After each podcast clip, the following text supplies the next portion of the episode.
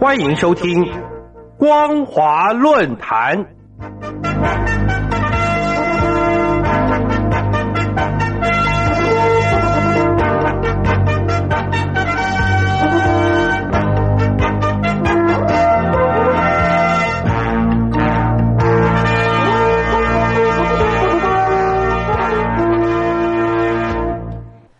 朋友您好，欢迎收听光华论坛，我是王琦。今天要跟大家谈论的主题是中共基层贪腐涉黑，民众深恶痛绝。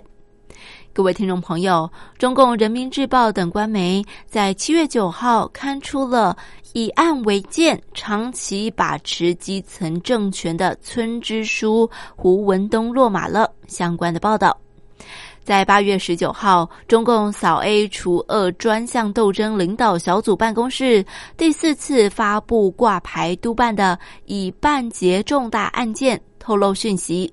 目前督办的一百一十一起案件规模中，不仅抓捕了犯罪嫌疑人达到九千五百零四人，查处涉黑涉恶腐败以及保护伞三千六百九十一人，查封扣押冻结涉案资产更达到一千两百六十七点七五亿多元的人民币。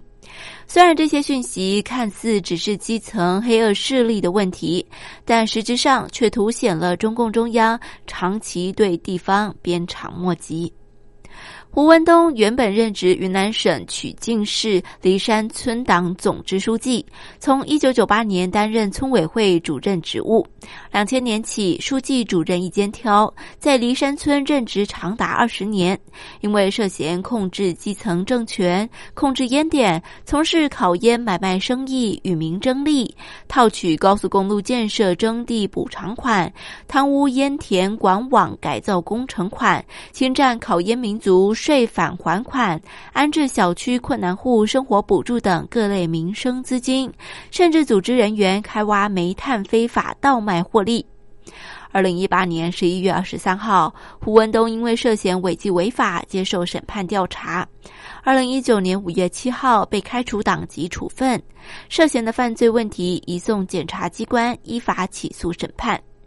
而事实上，胡文东案只是中共基层政权难题的冰山一角。